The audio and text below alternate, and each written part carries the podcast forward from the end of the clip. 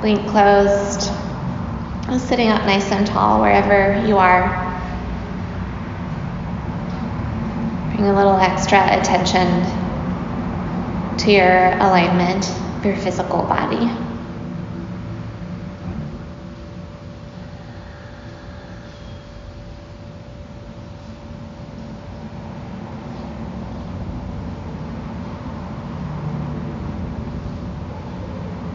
And then as you let your gaze turn inward,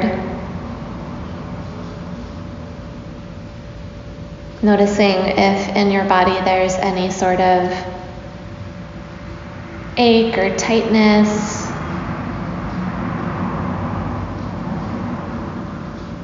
and you can bring your hands there. For myself today, I literally feel heart achy, like that sort of heartbroken kind of feeling.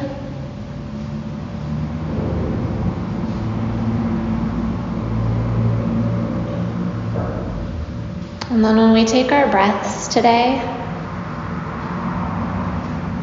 creating that threshold between our life and this time when we get to practice together, always in the hopes that that threshold becomes thinner and thinner, and that ultimately the practice becomes our life.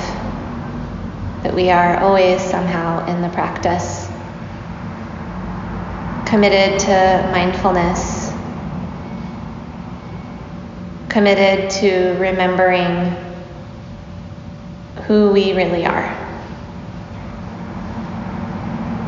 That we are always whole, that there's nothing that you need to do or say or be to be deserving of love in this life.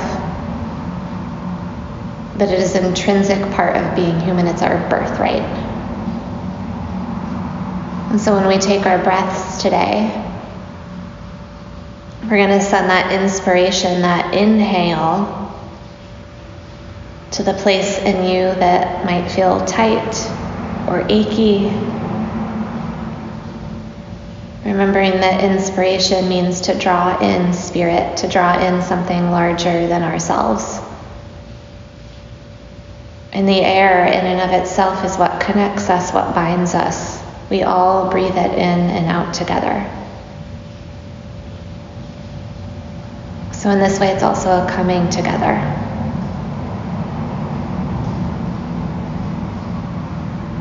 So on your next inhale, take a nice big full breath in, right into that place that feels like it needs nourishment, attention. And just hold it there for a second today, letting yourself be full. And then nice long slow exhale out the mouth, maybe with a little sound.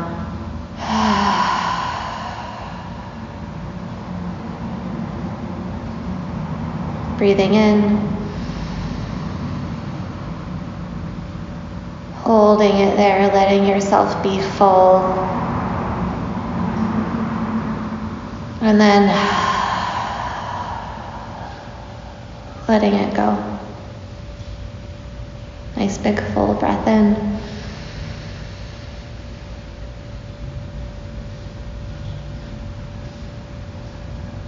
And then letting it go.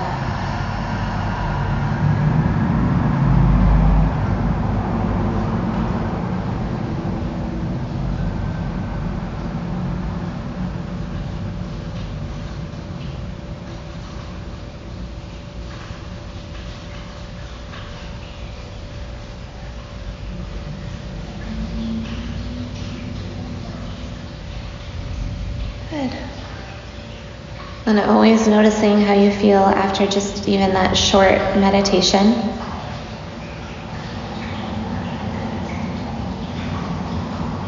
Then you're welcome to stay there with your hands wherever they landed and your eyes closed, just listening for a moment, keeping the gaze inward, or you can drop your hands, lift your chin, open your eyes. So I wanted to talk today a little bit about asking for help, which I can't believe we haven't talked about yet in this COVID situation. And This is a funny story, but I like to tell it. It's an old one, so some of you may have heard it, but that's why stories are important, because they get retold in different ways all the time. So a friend of mine was in the hospital, and she had to have her gallbladder out. There was like a rash. I'm 41, and a couple of years ago, there was like a plethora of different people in different parts of my life who suddenly had to have their gallbladder out.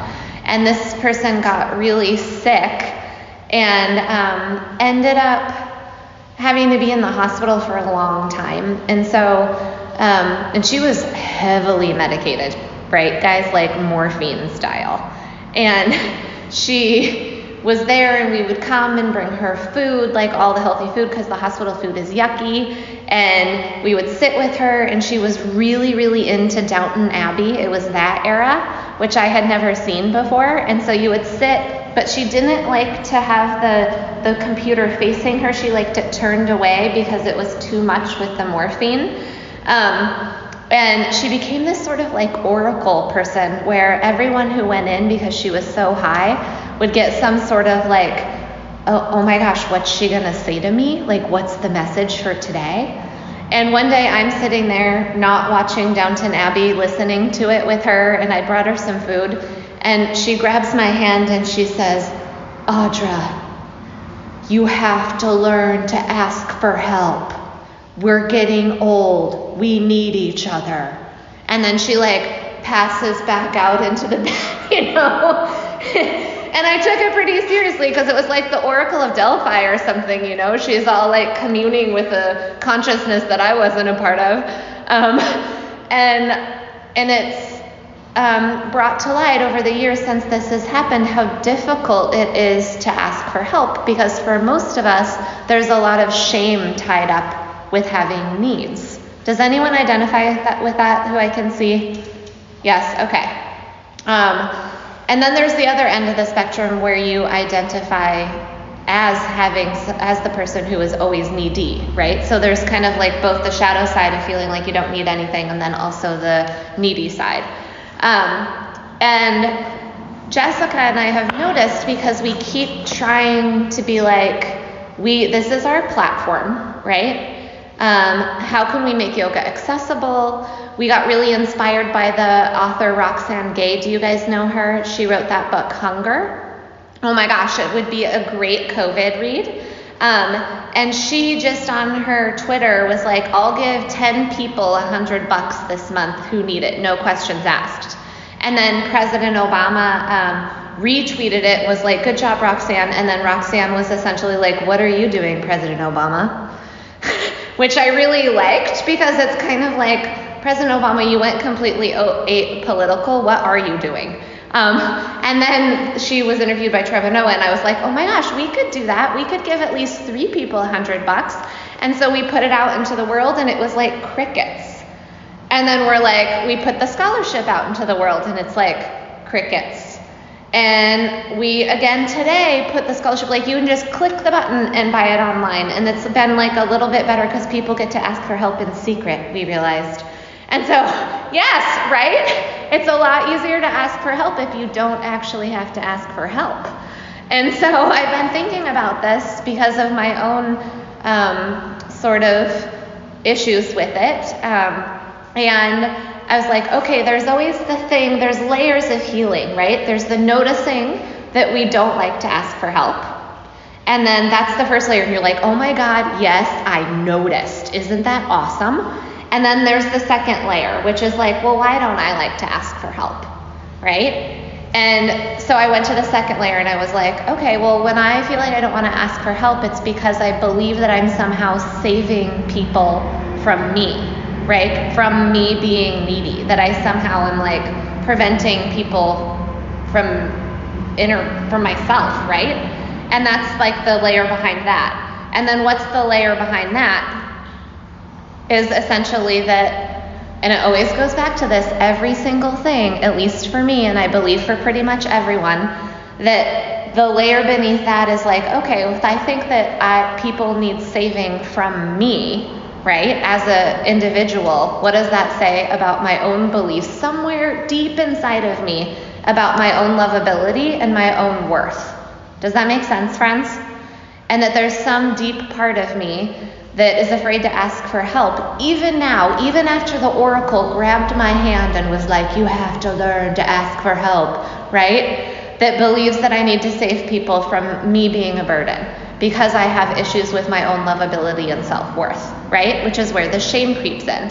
But we know from the work of Saint Brené Brown that there is, I know everyone smiles, that any time that shame comes into the equation, friends, that empathy cannot coexist there, right? So if we feel shame, then empathy can't be there. It just can't. It's the way that our brains are made. It's not anything personal or anything like that. It's just the way that we're set up. And so the thing becomes then, okay, well, I want to heal the shame around this because I am devoted to living in service and love in this life, right? So that becomes the why. And then ultimately it's the how. And I think that that's like really the most difficult part about working with shame, especially around needing help. And the how for me is like telling you guys, tends to soften it. Telling people I trust, saying it out loud, because if we say it out loud and we bring it out from the shadow into the light and are like, here, look at this, it's not so scary, right? And we do it with people we trust and we bring it out into the light and we look at it. And then the second step is, can I, and this is a question that I think about all the time in my practice, in my life is, can I bring love even here? Even to this small part of me that feels scared and alone and like I'm not lovable. Can I bring it even here? And guess what, friends? The answer is always yes. The answer is always yes. And it's just a matter of like asking the question and making the inquiry, I think. And there is nothing, my firm belief in this life that cannot be healed by bringing love there. Right? In some way, some form, maybe not in the way that we expected it to be healed, but there will be some healing if we have the capacity to bring love there.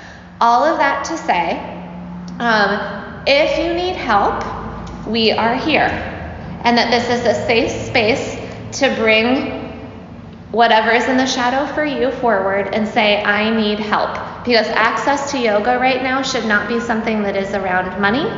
If you need $100, we got you for basic needs, no questions asked.